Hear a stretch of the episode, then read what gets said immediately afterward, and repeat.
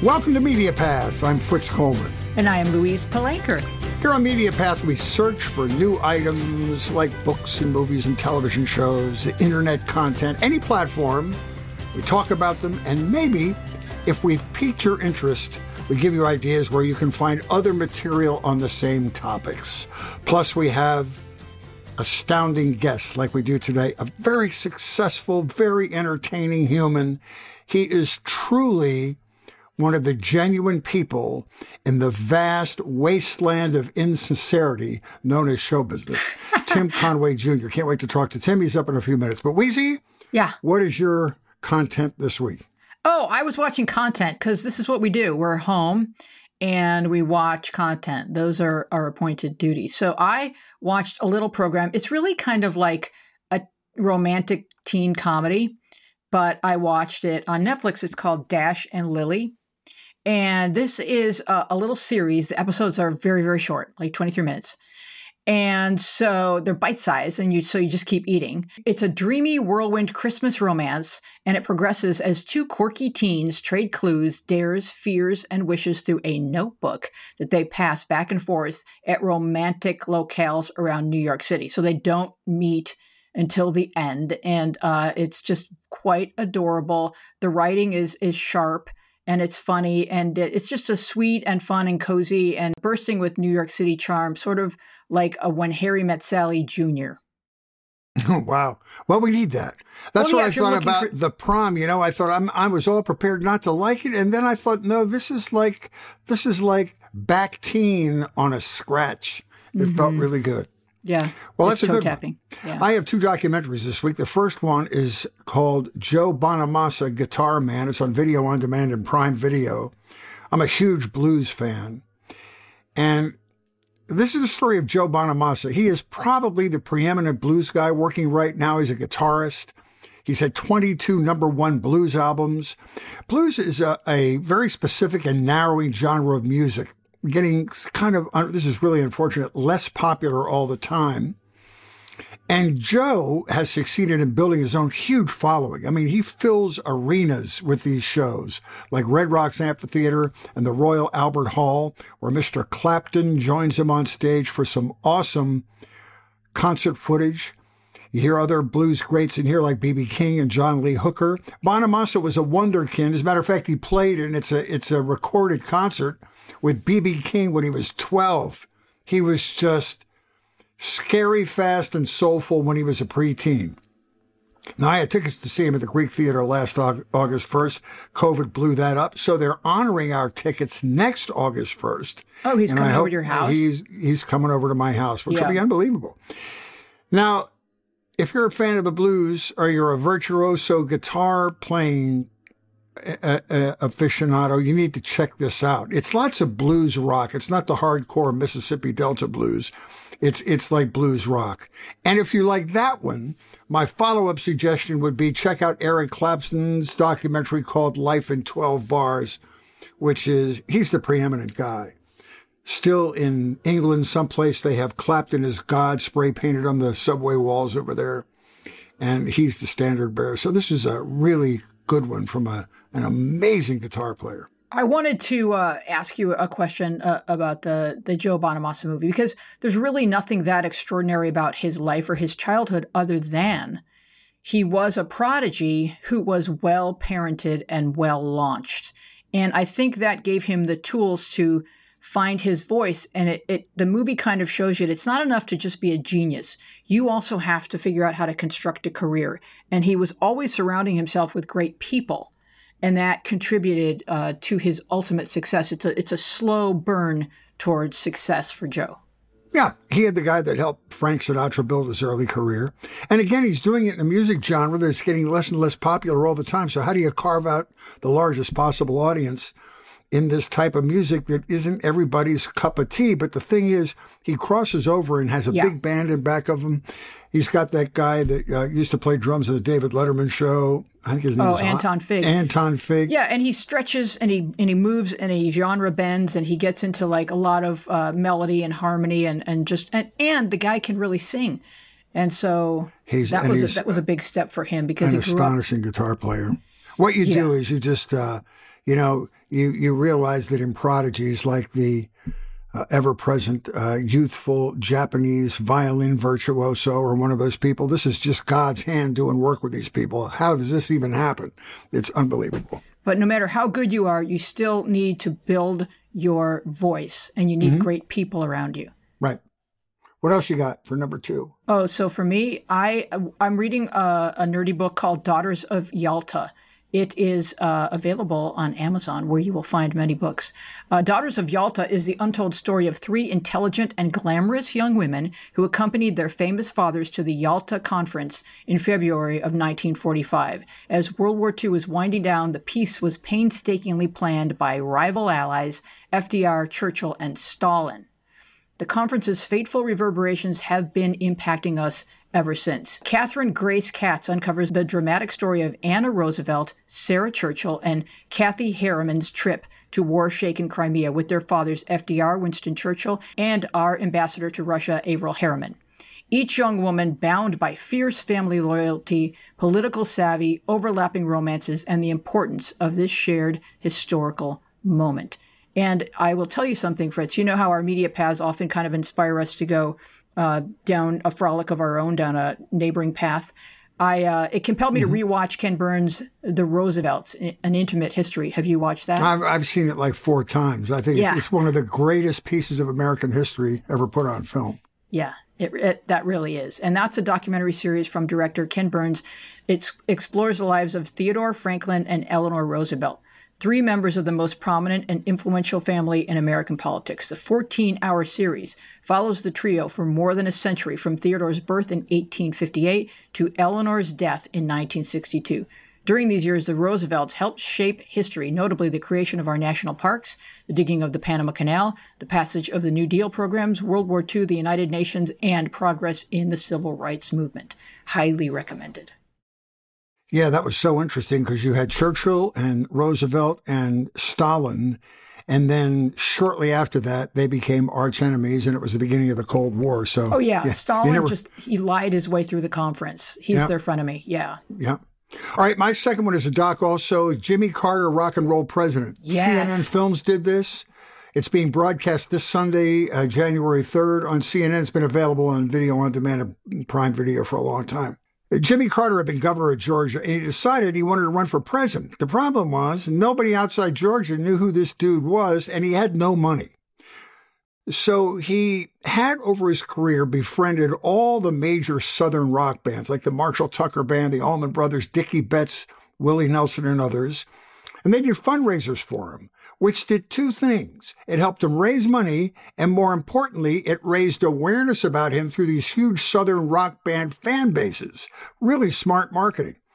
Lots of great commentary in this film by Jimmy Buffett and Garth Brooks, Rosanne Cash, Larry Gatlin, and Bob Dylan. Now, Bob Dylan usually avoids connection to politicians, right? But he talks on camera about this and he admits that when he first met Carter, he was so impressed because Carter's got a photographic memory and was quoting back Dylan's lyrics to him from even obscure songs. And this blew Bob Dylan away. And President Carter said that uh, Dylan's words were inspirational to him in quiet lonely moments. And so Dylan was very important to him. There's great concert footage from all the bands I talked about.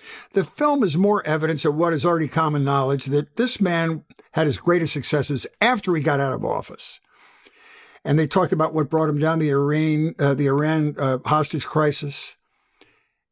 And I'm telling you, no matter what your politics are, you will appreciate this man who was honest and a godly man. He was just a moral person he even admitted his son smoked pot on the White House roof with Willie Nelson, and he was smiling while he told the story. It was great. If you're interested in President Carter, I also recommend another documentary called Desert One. This was a documentary that was a post-mortem to the failed hostage rescue during the Carter administration. So those are my two two films. My favorite moment in the Carter documentary was when Larry Gatlin says that the the, the the mood and the temperament of the people isn't written by politicians or commentators or journalists. It's written by songwriters, and it, it's a it's a great barometer. What songwriters are writing, the lyrics that they're writing, is a great barometer of how people feel. in any given moment in history. Yeah, it's really it's very touching. And again, it's great, great American history, and you contrast it to all the turmoil we're in now. It's just like a oh, look at that, isn't that quaint? You know, you look back at it, it's easy. But it was hard then. I, I mean, every every period that we push through is is is fraught. So yeah. Well, let me bring our fantastic guest out. Here Yes. is a Southern California radio legend, born and raised in Los Angeles. He he calls the. T- he calls the time he spent in the Los Angeles Unified School District like 10 years in a youth detention center. While other kids are scouting and playing Pop Warner football, he spent a lot of his youth at Santa Anita, Hollywood Park, and Del Mar racetracks. And we'll get him to talk about his family's connection to horse racing. Started his career with a show on the internet, built a huge following, spent 12 years at 97.1 KLSX in Los Angeles, and now has a very successful career at KFI 640, 6 to 10 o'clock weekdays. He's won a Golden Mike, an Edward R. Murrow Award. He is the most entertaining guy on the radio, funny, but more importantly, and I think this is why people love him, he's down to earth. He is the no bullshit guy. That's why I love him. Tim Conway Jr. Tim, Thank thanks for you. coming on. You know, I really appreciate Yay. it. Thank you very much. By the way, I have that same shirt. Do you really? Yeah, I'm not talking to you. I'm talking to Oh, Louise. I was going to say, I hope you're wearing it less frequently than I am during this yeah, pandemic. I, I'm. I'm also reading. You know, during the uh, the um, Christmas break here, if I can still call it that. I'm reading. I'm reading the Daughters of Caitlyn uh, Caitlyn Jenner. Hmm. So, a little different book. It's- Um, only about 12 pages.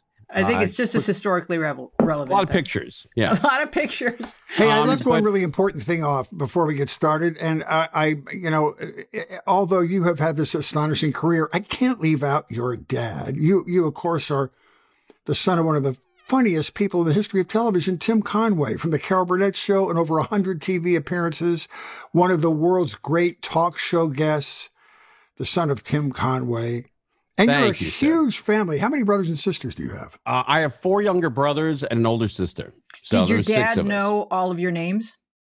You know, he he knew our names, but uh, he was he was euchred if you ever asked him what one of our teachers' names were. Hmm.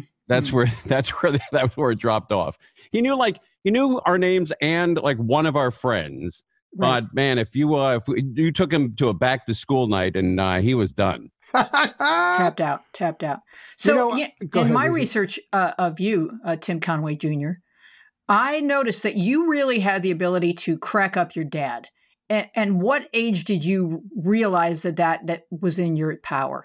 You know, I, I think you're talking about the video that we did where I was talking about how I, I was depressed that a girl broke up with me. Yes. Is that the video? Yes. Okay. Then Louise, you saw the one time I broke him up. Oh, really? No, I He don't was- know. I don't know. Maybe there's some other time. That's Um, not but- true. But uh, I, I, I love coming on a show that not only has one choice, but two choices. If you don't like the first Jimmy Carter uh, vehicle, you can go on to the second one. Yeah. That's, That's great. right.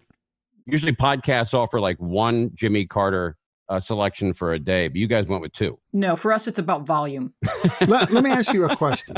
I, I'm I'm interested in the whole volume. scenario of sons trying to find their way in the world when they have a very famous and accomplished Right. father. And did your did your father support you blossoming into this radio personality? Was radio just a way where you could be entertaining but different from your dad? What, what was Well? What- Fritz, you probably made more money than your father, right?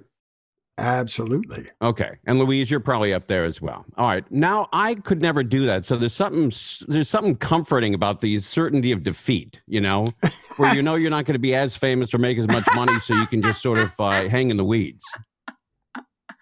No, but you grew on your own. It was hard. Well, did you have any desire to do what he did to No, write you know, TV shows or I, I or really, beyond camera? radio was great. Look, you you have a broadcasting you know background. I'm, I'm I think you did radio for a while, didn't you? Fifteen years. Yeah. Yeah, 15 years. And you know, with radio, you're looking when you do TV, like when you go in to do the news, uh, even even you know TV news, there's 15 people telling you what to do. There's a director, there's a producer, where to stand, what the hair should look like, your wardrobe, you know, but what time you should be there.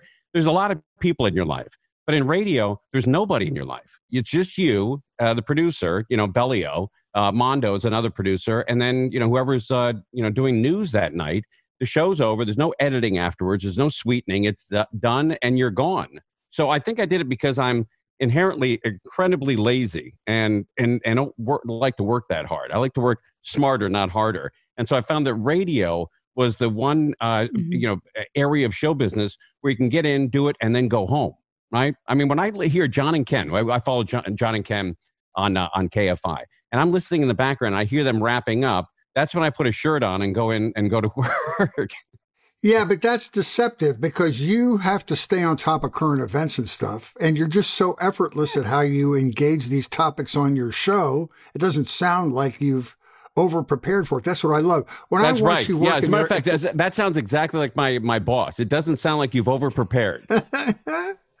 um, but yeah, here's a perfect example, uh, Fritz. Um, when when I was um, and Louise, you know, I, I apologize, but um, when I when I'm on this, you know, mm-hmm. two week vacation for for Christmas, um, I, I stopped reading and watching and, and all that stuff and, and really broke away from it. So when a buddy of mine said, Hey, how about Alec Baldwin's wife not being from Spain? I'm like, Oh, I didn't see anything about that.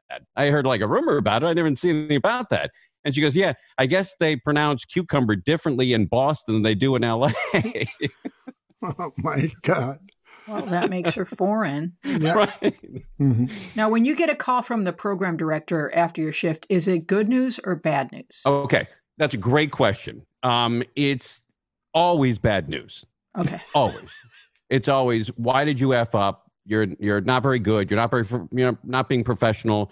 Uh, you got to straighten up. You got to you know do this. Don't do that. Uh, can't you read the signs? But um, yeah, especially calls in the morning. If you get a call from a program director in the morning, and Fritz, if your you know producer, executive producer calls you in the morning at before eight nine o'clock, always trouble always mm. big apologies suspensions uh, you know why'd you do this? You're going to be fired. Well you know hr the whole run you know? So when i see that phone ring up in the morning i'm like okay this will be an interesting day. I'm no longer afraid of it. I just now think it's going to be interesting. Okay. Is it is it often because you've offended a sponsor? I'm you know one once in a while it's a sponsor but i'm pretty good about that now. Mm. you know instead of saying i went to uh, you know uh, a, by the name of the store, I'll say I went to a big box store, right? and, and, not include the name of it because they're usually they're typically a sponsor. Okay. Um, so if you go after a big, like let's say you know everyone is frustrated with cell phones, right, or or TV service, or tracking down a package for you know from one of the big delivery services, and if I go on the air because I've been on the phone for three hours with a certain company about my TV, I know that they're a sponsor, so I it, I, I can't you know you can't attack them but it's but you have to also understand you know the, the frustration with corporate america like when when you know louise you're a little uh, younger than than we are but fritz will remember this when we grew up and you called a company to either complain or find out something somebody picked up the phone now you mm-hmm. can't get anybody on the line no. can't get anybody no. Well, you know what? You you you suffer from the same conundrum that commercial television does, and it's it's the fact that, you know, streaming services and HBO and Showtime can be as outrageous or as dark or as profane as they want to be, whatever sure. serves the content, because they don't have to answer to sponsors. That's right. You you can go out on a political edge as you often do, but you always have to be aware of the guy that's going to be doing the mattress ad in three minutes on your show. So that no, that's that's a tough line to walk. Yeah, it is true. But you know what? Uh, I, I will say that the the sponsors that we have are terrific. They are. You know, I never ever get somebody you know calling up saying hey i lost my company because of you. You know yeah they're, they they're, know they're, what they're getting when they advertise on your show. That that's right that's right. And and and knock on wood you know we're doing we're doing pretty good.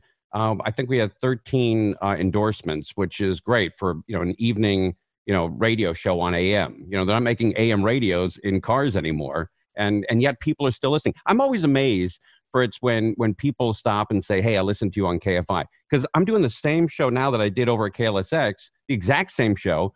But at KLSX, in seven years there, it only one guy at Target said, "I think I know who you are." In Let me tell years. you something. I've told you this, and I told Sharon, your producer, this. I get more response from doing appearances on your show than I did for doing the the the news in front of thousands more people, and it's an AM radio. I don't even know if the AM in my car still works. well, here this is an important piece of information for for both of you gentlemen. Although Tim, you probably already know this. I I texted my cousin that I was on the radio with Mark, and she said she told me afterwards that she said, "Hey Google or Siri or whoever the hell she talks to, her invisible friend." She said, "Hey Siri, play KFI." So if you have one of those devices that eavesdrops on you, you can tell them you'd like to listen to AM radio. You no longer have to possess an AM radio to listen No, I to know AM that. radio. I That's right. that. Yeah, yeah. Most of it is streaming.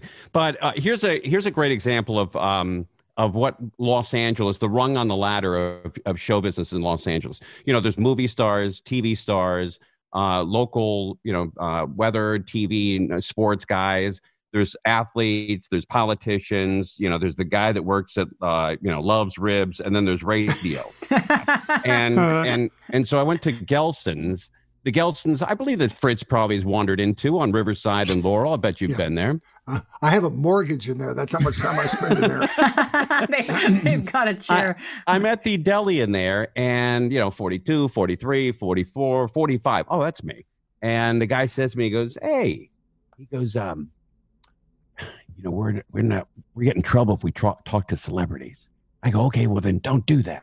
Goes, but can I, can I ask you a question? I said, yeah, yeah, yeah. What do you got? And I'm thinking, oh, Bill Handel. What does he want to know about the show or anything? He's like, does that guy over there look like David Spade? Oh my God. Is Not that a true story? That's a true story. It's the True story. best. Oh, it was so great. But. David Spade was getting the same question about you from the bakery guy. You know, But I you're, got, you're I've gotten so much mileage over that, you know, that one incident. It happened like maybe eight years ago. And every time I do like a police benefit or for the firemen or whatever, I always bring that story up. None of them have heard it, which is great. So you did the whole uh, career arc backwards. Most guys start in AM and then end up in FM. You went That's from right. internet to FM to AM. So talk about the talk, talk about, and you started your broadcasting, for lack of a better term, career on the internet back when people were just trying to figure out how to do that. Talk about that, Right. Because it was not easy to garner an audience back then. Well, that's why it, it it actually was easy because um, nobody had the ability to track any of it. So we we came up with a show called Late Net, right on the IF network, and it was the first audio video talk show on the internet, 1990, excuse me, 95, 96. So we get a uh, uh, we send out a press release to People Magazine and saying, hey, we got this new talk show. It's on the internet, and they said, how many listeners or viewers do you have every night? And I said, worldwide, we have 450,000 people listening or watching. We had zero, Right. right? Zero. You could I make mean, up there your wasn't data one. back then. But I that. theoretically, you had people that walked by their computer who could have, you know, heard it. Not really, fine. because it was too big of a package to download. So it was impossible for anybody to download it. It would, it would have taken you, it would have taken you 17 hours to download five minutes, right? So the idea was like sort of doing a television show in 1948 when Right. no one owned a TV show, uh, uh, set, but you were putting on this extravagant production. Right. So People Magazine does an article, uh, you know, big picture with me uh, under the table with the quarter on my neck, you know, something goofy, right? Uh, but it, looks like I'm trying to hang myself. And then I enter, Entertainment Weekly shows up, then CNN and you know MSNBC, and it takes off. And so you know we had a lot of publicity going for us, but we had no money coming in.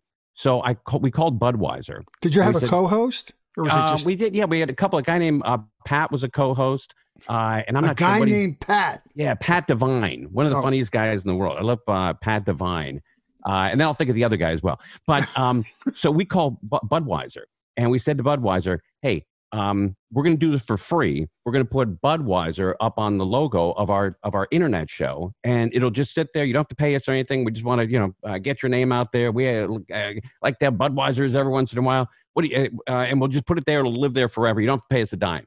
And Budweiser said, "If you do that, we'll sue you." Right? Ooh. And I'm like, okay, I got to get out of this business. I mean, if you can't give advertising away, I got to look for a way out. So I invited all the program directors from all the talk stations in LA to be, come on as guests on our show. And the Ah. only guy that showed up is a guy named Jay Clark. And he showed up and then he, uh, we, we found out we had something in common. He loves sailing, and and I sailed as a kid, you know, uh, up at uh, Westlake, uh, up in Thousand Oaks, and we went out sailing one day. And I told him all these stories, you know, the racetrack stories, uh, you know, stories of my dad, my mom, and he thought it was you know fairly entertaining. So about three months later, he says, "You want to fill in for Pharrell on the bench on Christmas Eve Eve, in 1996." And I said, "Yeah, I'd love to." So I grabbed a friend of mine, you know, uh, uh, Fritz, you know, Doug Steckler, grabbed Steckler and we went and did three hours. Then we fill in here, fill in there, and then we got a, a permanent uh, job on the station. But it was it, it was because nobody had the ability to track how many how few listeners we had on the internet is why we had to. But still, you were using a lot of ingenuity, and you yeah, were putting that was great. you, you were doing a lot of strategizing, and you were kind of way ahead of the curve, and that that shows a lot of a lot of genius.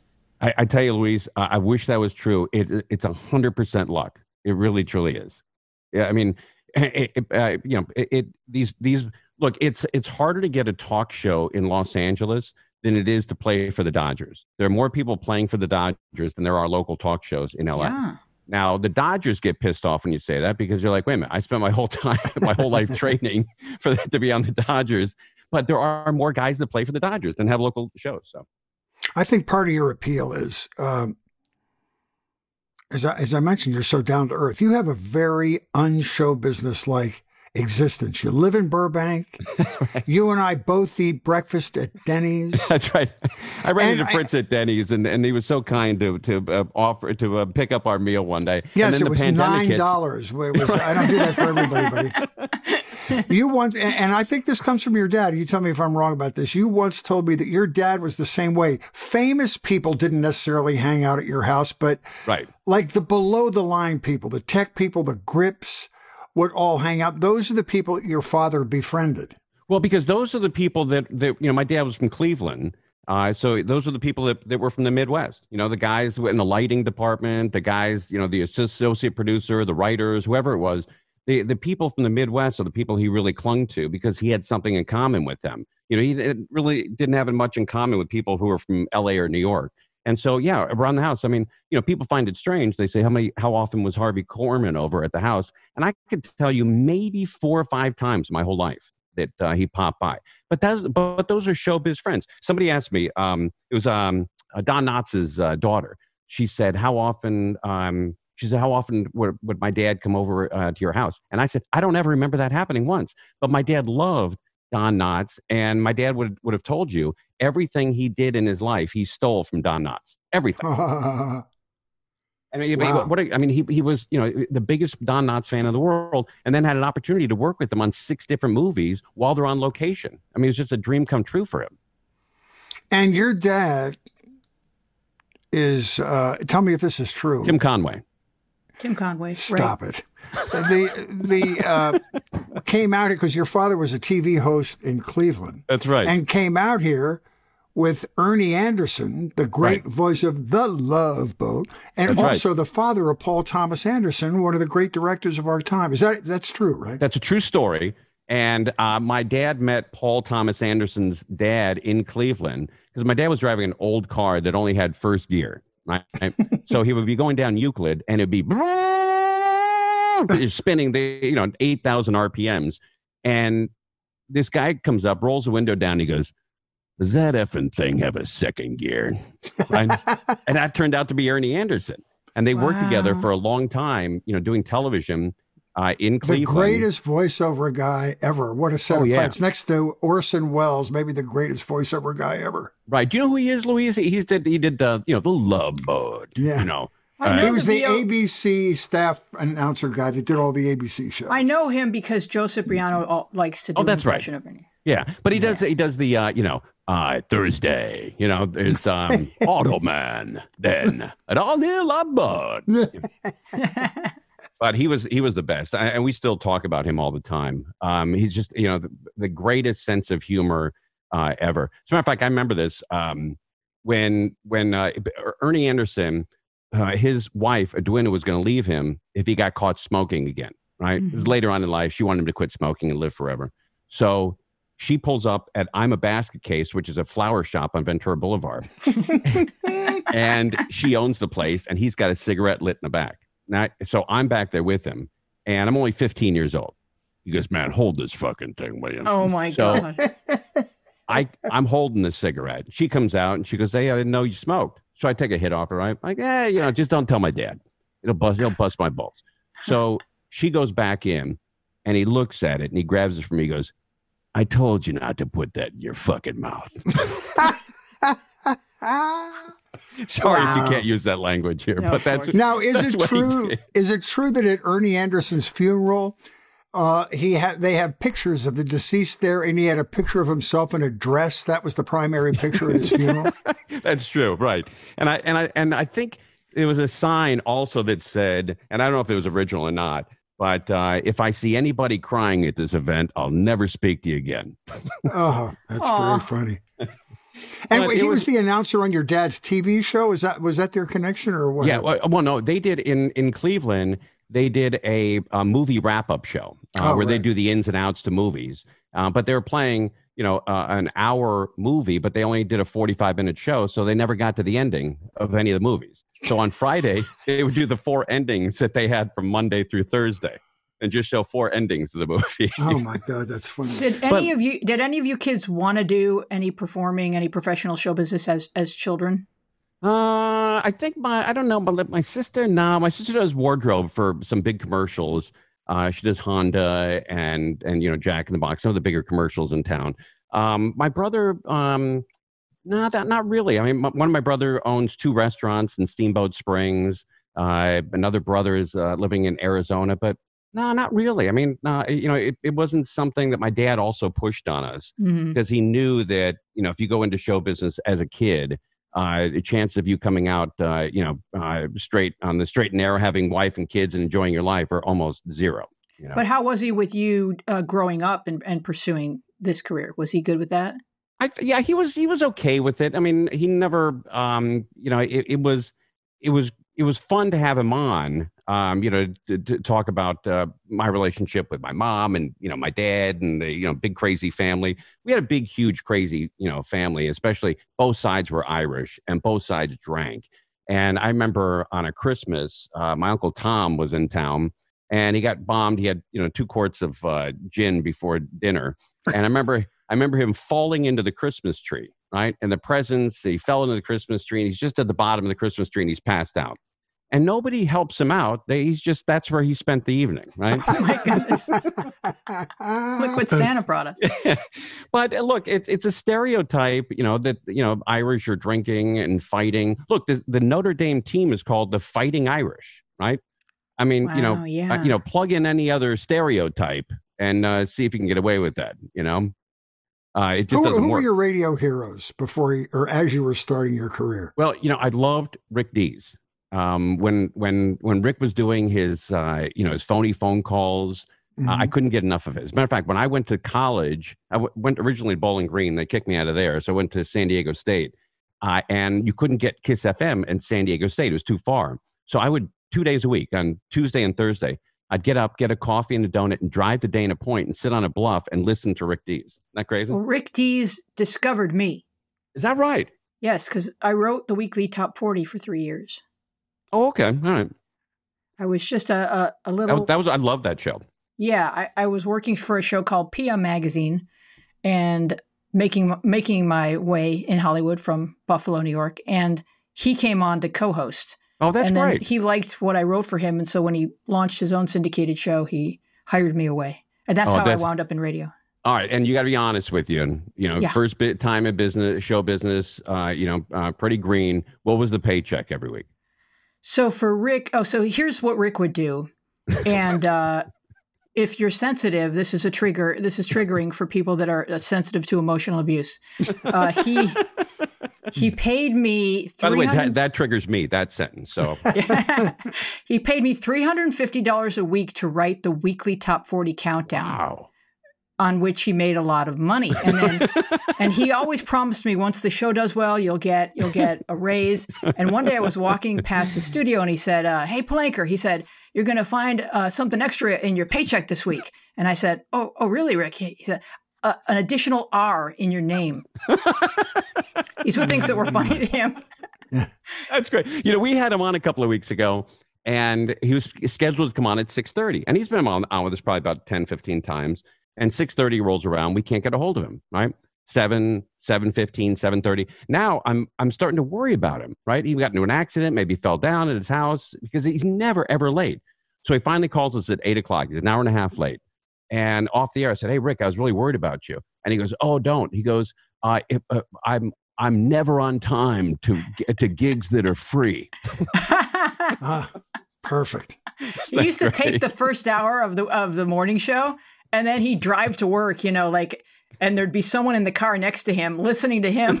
And he, did, he, he, loved freaking him out. That's great. Oh, i love the guy. I used to listen to him all all the time man. Did you did he knows the story about you driving to dana point with coffee? Oh, yeah. that's yeah, a great story. I, I, tell him all the time because he keeps he keeps reminding me. He goes tell me a dana point story again. It makes me feel good. You know uh, that that you bring up a good point about um, about like the star system in radio. It used to be, and you did this too, but you had to you had to that that's one of the drawbacks of being born and raised in a major market city. You're spoiled about the quality of broadcasting, and then you have to rise up through that if you can. Most people start in Boise, Idaho, and then work their way out. Right. But but because of the internet and streaming and uh, uh, satellite radio now, that whole farm system of radio where you learn who you were at a small station for no money, then worked your way up to a medium market station, then worked your way up to a large market station that created these huge personalities. Rick Dees and uh, all the guys, you know, Charlie Tuna and right. Uh, Howard all, Stern, right? All, the, all those guys started in small markets on low wattage radio stations. There's no way now for uh, for for kids to figure out who they are, and then you have people now, thanks to you know syndicated radio, that are syndicating their shows to 25, 30 right. markets who aren't couldn't hold a candle to some of the earlier personalities. Well, right? I, I think you're right. I, there's a friend of mine, and you might know him, Lars Larson, up in Oregon, and he does uh, Portland, and he's syndicated throughout the the Northwest. Well, this is about four or five years ago. He says, uh, "Do you want to have dinner?" I said, "Yeah, I'd love to." Right. So uh, I always like to pick uh, radio guys' brains, especially guys who are really successful. And so we go to Ruth's Chris Steakhouse. The best steak ever. I love it. Everything is in butter. You're going to live till you're 48, and then it's going to be over. Um, but it's great while you're here. So we walk into Ruth's Chris, and people jumping over counters to buy him a drink and a meal. We n- could never pay for anything there probably 30 people in there. Hey, come join my table. This is my mom. There's a guy listening to on the radio. Blah, blah, bing. It's it's incredible. Outside of LA, you know, these guys still have it and they're still number one and people well, still want to want to meet them. And that's the thing too, Tim, is like there's so much showbiz in Los Angeles that you're on that rung, you know, below the Trader sure. Joe's sample guy, right? Yep. But if you move to Cleveland or Des Moines, you're the celebrity. You're it. That's right. Yep. That's right. Yeah. Big One fish. of the reasons not to move, right? Um, because then it becomes uh, all about you. It, you don't great. want free steaks. No, no, you you you, you want to keep a you want to keep a low profile, right? Um, because look, Fritz can't go anywhere. Like if Fritz went into a porno shop, people would it'd be on the you know front page of the news the next day. Yeah, People yeah. would be like, "Hey, I know that guy." He that orders online. that would be called out of context. Fritz in a porno shop. What's wrong with this picture? so you're that's, saying you know that, you that's can... that's a, by the way that's a high sign to the producers. Cut that out. oh no no.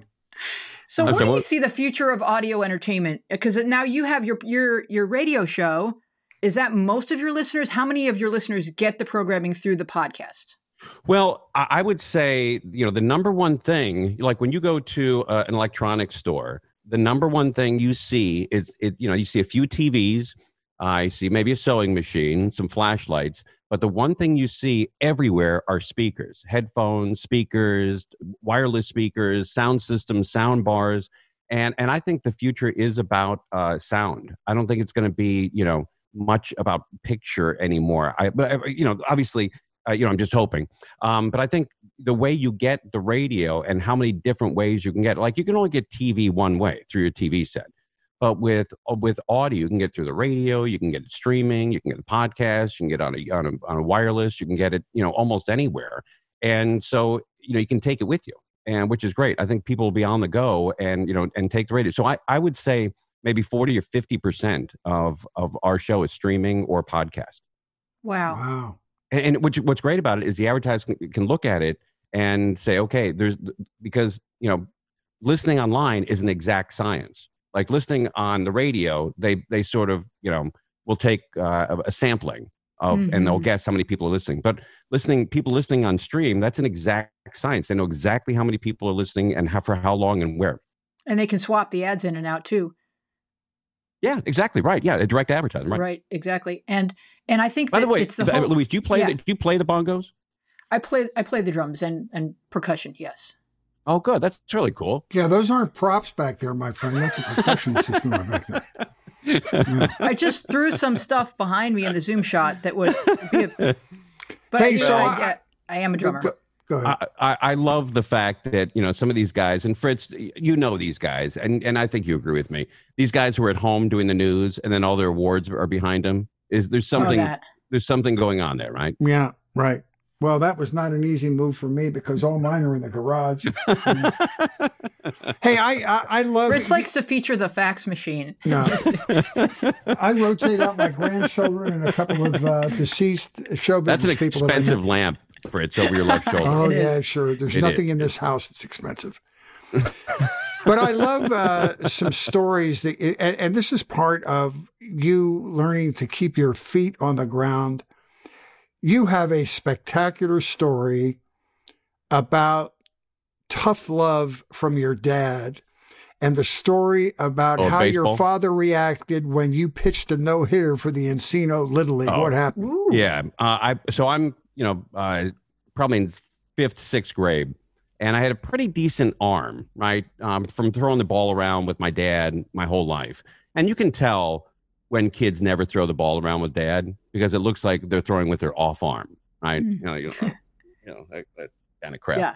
So I was able. My dad um, was was a pretty good baseball player and pretty good athlete, and he showed me how to throw the baseball, and he would and he'd play with you know catch with it whenever we wanted. Always said yes. Always said yes. So in sixth grade, uh, I'm I'm playing for the Red Sox uh, at West Valley Little League, and I pitch a no hitter. Right, and six Wow. innings. You know, it's a shorter game because we were only in sixth grade. Six innings, 18 up, 18 down, no hits, no runs, no errors. It was a perfect game, right? Wow. So my dad had to work, right? Because he's, you know, he's feeding, he has nine breakfasts, nine lunches, and nine dinners every day he wakes up for starters. That's just the start. That's in the gate. So he comes home from the Carol Burnett show, and I said, "Hey, Dad," I said, "I pitched a no hitter today at, for the Red Sox at uh, West Valley Little League, and I think I got something here." And he goes, "Okay." He goes, "Hey, why don't you sit down here?" He said, he looks me right in the eye. He goes, "You're not that good." he said, You're pitching to kids who are never going to make their junior high, let alone their high school team, right? These kids are out there just because they want something to do, and parents uh, want to get them out of the house for a little while, a little exercise. You don't got what it takes to be in the major leagues. And I thought, oh, okay, that's uh, didn't I didn't see it going that direction, right? Um, but ultimately, he was right, you know, because I didn't have you know the experience or the body or the commitment to to play in the major leagues. I just didn't have it. I just I'm not I'm not built that way. And so he saved me, you know, five or six years of getting up at 5 a.m., throwing the ball, going to school, coming home, throwing the ball, right? Yeah, he didn't want you to create a false dream for That's yourself and then get right. your That's hopes exactly Well, right. he, dashed he later. could have opened. You know how you want to open with something. You know, like, hey, something honey, complimentary. That's wonderful. But let's keep this in perspective. No, nothing from this guy. Okay, good. And, okay, and the other something the that other, I've read about this children of celebrities. It's that, like an interesting phenomenon, and it doesn't happen in, mo- in most households. Friends come over, and the kids are the star of the show. It's like look, look at look at Janie. right. Look, you know. But when you're the child of, of of a celebrity, anyone who walks in, whether it's someone delivering a package or someone a plumber, they're they're in Tim Conway's house, and so how do kids adjust to never being the celebrity in their own home? Well, I, I think that's it's a great question. Yeah, eh, that is a great question. I haven't even thought about it. But uh, I, I think, you know, uh, my dad's vibe. Like when when we were he was doing the Carol Burnett show, they had forty to fifty million people watching that show every week, right? So when we went to Disneyland or to or to uh, you know Jerry's Pizza or Bob's Big Boy, whatever, he would he would have ten to fifteen, maybe twenty people come to the table to say, "Can I have an autograph or take a photo, whatever?" And my dad never turned any of those down, right? Never said, We're eating, you know, do you mind? He sat there and talked to him for 15, 20 minutes. And, and he always said, if it wasn't for those people, we wouldn't have this house and that car and this lifestyle. So you have to always remember it's only because of them that we have all this stuff, right? And we have this lifestyle. And so I think that when people came in, uh, you know, my my dad wasn't and wasn't different. Like when you go to celebrities' homes, they'll turn it on, right? And they'll turn it off when, when, people are over. But my dad was the same, right? You know, you know, the guy you talk to the guy who was doing the plumbing the way he would talk to, uh, you know, the head of CBS, right? He just never had an on-off switch that way. As a matter of fact, mm-hmm. my dad couldn't get out of a conversation. So when he would go to a party and the valet Parker would say, uh, "Hey, I really enjoyed that McHale's Navy," my dad would talk to the valet Parker for three hours, get back in his car, and go home. Maybe that's what he preferred doing.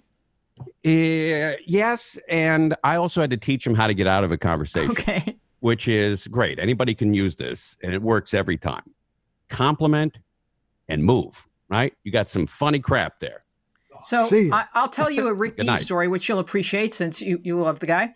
So this is how Rick Dees would get out of uh, a conversation with people that were visiting the station. He would he was just like your dad. He did not know how to do it. So he would say, I'll be right back. And then he'd leave and he would never come back. I, am with, I'm with the people. I'm with the, when's he coming back? Like he, he's not, he's not coming. And I was like, Rick, just say, I, I love speaking with you. It was great to see you. I, I'm, I've got to run. He didn't think great. that he was, you know, they didn't think that was an option. Right. You can't let anybody down. Yeah, I get that. Uh, I get that at some of these uh, big box stores, right? Um, like, uh, like if you're at a, uh, I don't know, um, a place called uh, Best Buy, right? And these guys are not, they're not working on commission. So when they say, "I'll be right back," it's over. See you. it is over. Um, I will. Uh, it, one of the funnier things that has uh, happened to me, you know, most of it's at the racetrack. As a matter of fact, this sound effect, I don't know if you can hear this. Uh, Ding dong! Can you hear that? yes. Okay, that's from the racetrack. That means two horses are coming down the stretch. Uh, I mean, nine horses are way in the back. Two horses are coming down the stretch, and it's five eight, eight five, five eight, five eight, and you'll hear the old timers say, "You know, we got ourselves a ding dong." Right? um, but I would say about eighty percent of the stuff that we that I do on the air is from the racetrack. And I remember, you know, I hate going to the racetrack with guys that have never been there before. Fritz, you've been there, right? Yes. Okay, thank you. I don't know what I'm doing. I just like to hang out. Yeah. It's, it's, but uh, when you go with new guys, you know, they have a million questions and it's a pain in the ass. So I went with Doug Steckler. He's never been on the racetrack. He goes, let's go, let's go, let's go. I said, screw it. Okay, we'll go. Go to the racetrack with him. And he says, what do I do? I said, you bet $2 to say $2 to win on the five horse. Get a ticket. If it wins, you win. So he bets $2 to win five horse. Boom, it's over. He comes in fifth. All right, he loses. So he goes back to the window and I'm in front of him. And and I said, I said, hey, Steck, take this ticket back to the window and get your money back. He goes, what? He goes, how do they make money around here? He goes, ah, for hot dogs, beer, entrance, and a whole bunch. So Sean, who's the teller, I've known since I was two. I said, this a hole in behind me is going to ask for his money back. Here's $2. Oh just give it to him. Right. So he gives him the ticket. He goes, "Hey, there's a bad ticket. I lost the race." He goes, "Oh, I'm sorry, uh, sir. Here's your two dollars back. Uh, and better luck next time." So we did that for two or three races. Right. Every single time, same thing. And then I look at Steck. And I go, "Hey, Steck, you know, a lot of people don't know you can return these tickets." Right? All of a sudden, he's on the floor grabbing tickets. oh no! Putting them in a big brown paper bag. Right? Oh, goes funny. and throws them up on a different teller, throws them up on the counter, goes, I lost uh, all these races. Give me my money back. And they go, we, we, don't, we don't do that here. He goes, you, you don't do that here. You're doing it like it. And they threw his ass out of the track. So about horse right racing, through the door. G- tell tell you are them diabolical. Tell them your father's definition of child abuse. Okay. I we should have you on the show because I always forget these stories. I never get yeah, to ask you any you questions. So wow. Um, it, it, back together again, you know, by uh, uh, Fritz uh, Coleman and Conway. So, um, it was I was in um, sixth grade. This is Palmer's class, and my I was not doing well in math. So my dad takes me out of out of uh, a Friday school all day, and he takes me to the track. He goes, I'm going to show you how to do, uh, you know, math here at the track. And everything about the track is numbers. The weight of the jockey, the, cl- the on the clock, the time, the you know the distance, uh, what the bet's going to pay, how much the bet you know should pay. If this you know everything is about everything is numbers, everything. Um, and so you know I learned a little about how to do math and numbers, and and I actually got quite good at it. The only one thing I know how to do is add a you know a few numbers from the racetrack. So next day, Miss Palmer's class, and she said, "Okay, it's uh, speech day today. Uh, uh, Billy Ray, Matt McDaniel, and Timmy Conway. You're up." I'm like, "Oh shit, I got nothing." Right? I totally forgot. So I look at my backpack, and I see that there's a racing form. Right? I pull it out. And I go, "Oh, thank God, there's a racing form." So I teach the the class how to box and exacta. Right? They're in sixth grade. Yeah. And I, I go, you know, if you like five three, go three five five three. So if the five comes in first, you win. If the three comes in first, you win both ways, right? Speech is over. Principal's office, right? Drags me to the principal's office, and the principal calls home. And thank God, my dad answered. Right? If my mom answered, it, I, she still would have been hitting me today. So my dad answers, and the, the principal says, you know, teaching your sixth grader how to box an exacta is borderline child abuse, right? And my dad says, let me tell you what child abuse is. He has it five three. It comes in three five, and he didn't box the exact. Isn't that great? Right? Ah. Instead of getting pissed, you know, the guy saved me uh, a lot, right? A lot. That's beautiful. God, that's so funny. Yeah, that was kind of that was kind of cool. What What are the best times for you as a radio host? I mean, because you Six thirty. you don't you don't always it's ten thirty at night when you're on the way home. But uh, but I I mean because you have topical stuff, you you have politics. It's not everything you do, but it is are, are the best times for somebody in your position when there's a huge national crisis like we have now, so there's lots to talk about, or is it better when you can talk about whatever you want to talk about? Well, uh, that's a great question. It's um, you never want to capitalize on on other people's you know misfortune. Um, you know, with this like pandemic that's going on, but you also need to get the facts out there uh, as well. But I, I don't really like talking about it because John and Ken talk about it, and there's nobody better than those guys, right? So I come in afterwards. I have to do something different. If I give you the same information that John and Ken gave you, it's over. You know, you're gone.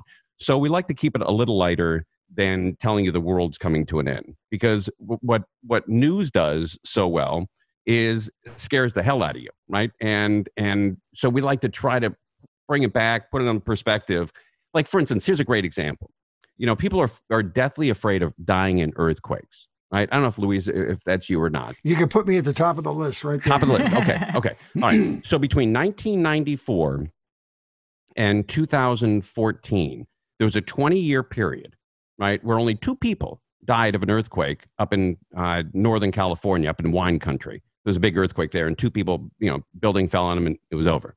So two people died in that 20 year period. Well, in that same period, O.J. Simpson killed two people, right? So you had the same chance of being killed by O.J. Simpson as you did in dying from an earthquake. and yet you didn't go to bed every night thinking, oh, Christ, I hope O.J. doesn't get me. See, this is also math. That's right. Oh, You're that's so exactly funny. right. but I didn't know that about you, Fritz. You really get uh, crazy, huh? Let me tell you something. I, I, I, the, part of the problem was during the Northridge quake, which was Right. in 1994. I was in this home. Oh, I had just had a hernia operation two days before that.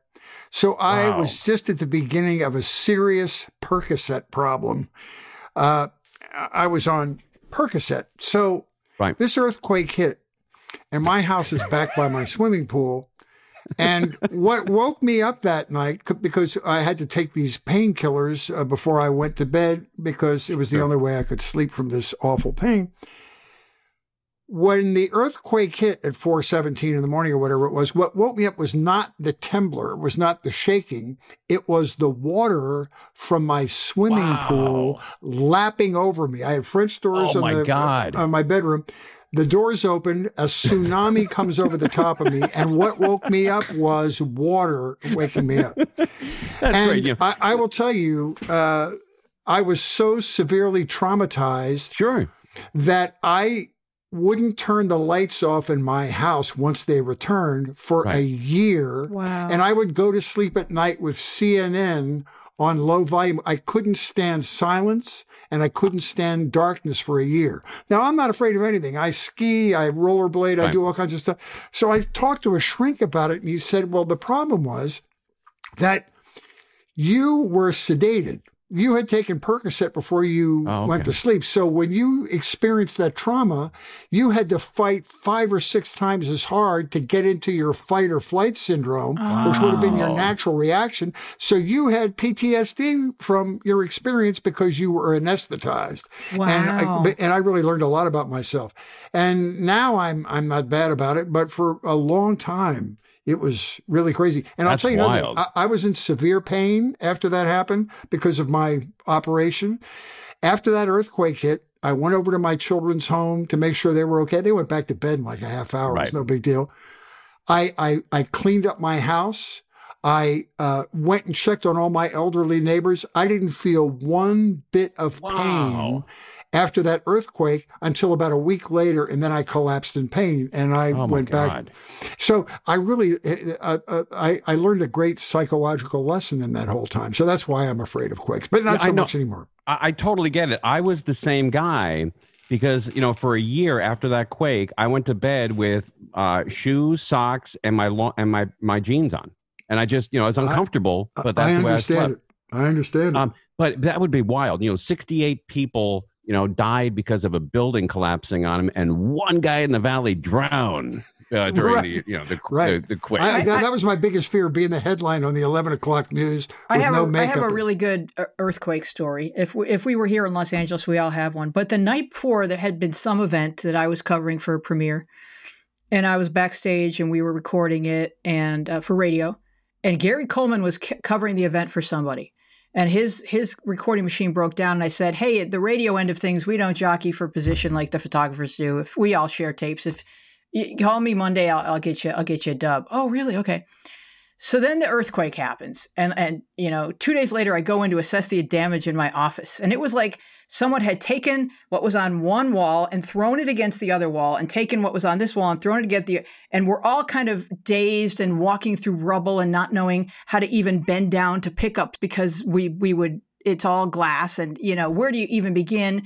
And it's just this like kind of like dystopian you know, post apocalyptic scape, out of which emerges Gary Coleman saying, Hey, can I get that dub?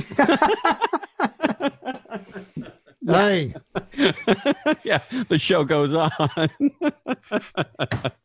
That's Tim, great, I love we, we loved having you on. I've been Oh, really looking best, forward man. to it. I, you guys, I could go on been for four or so five supportive. with you. You, you've uh, you've been so supportive of me personally over the year when I was working at Channel Four, and Well, You've Fritz, so- be, be, before you get into a, a long thing on, on how it won't great be that you long. are, It was I was just Um, about finished. but but I there there is nobody in show business that I think is closer to my dad, humor wise, personality wise, and kindness than you are. And I've said that to you before on the air. And Wow. I, and I- and I- and by the way, you cannot find tape of me saying about that about any, anybody else. Well, I'll tell you that that means a lot to me. I That's appreciate lovely. it. I appreciate our friendship. I'm so glad you came on because it was a real busman's holiday. Now you have to go talk for four hours on your own radio station. Or are Right, you now- still off? now- are you on uh, vacation? Yeah, I'm still on vacation, so Oh, I'm. I'm I'm putting in for this uh, day. Uh, this will be a work day, but uh, because it does, you know, it does, uh, you know, uh, promote the station. But Fritz, um, who else have you had on, or who's coming up with uh, guests for your show? The son Well- of the guy in your hat.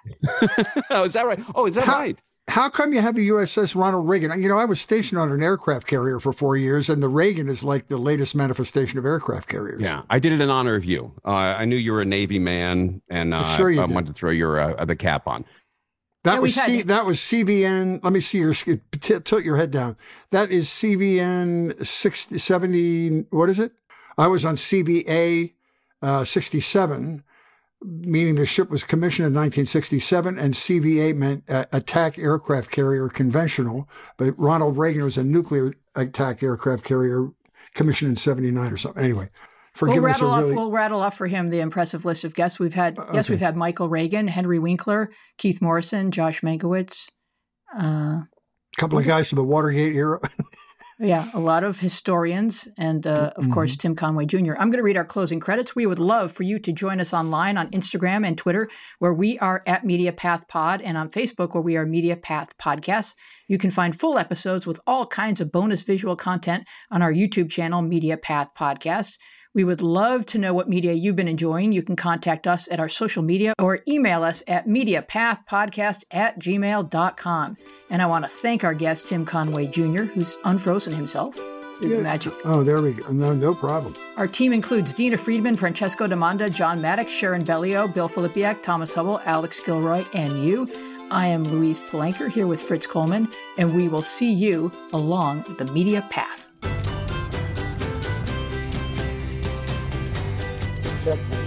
That was it. Those are the parting words. You're the best, my friend. Enjoy your vacation. I really appreciate it. Thanks for asking me on it. You know, it's, uh, it's in the middle of uh, you know two weeks off, and it's nice to get back and uh, you know, talk to people. No, you are so good, and thank you. It was absolutely delightful.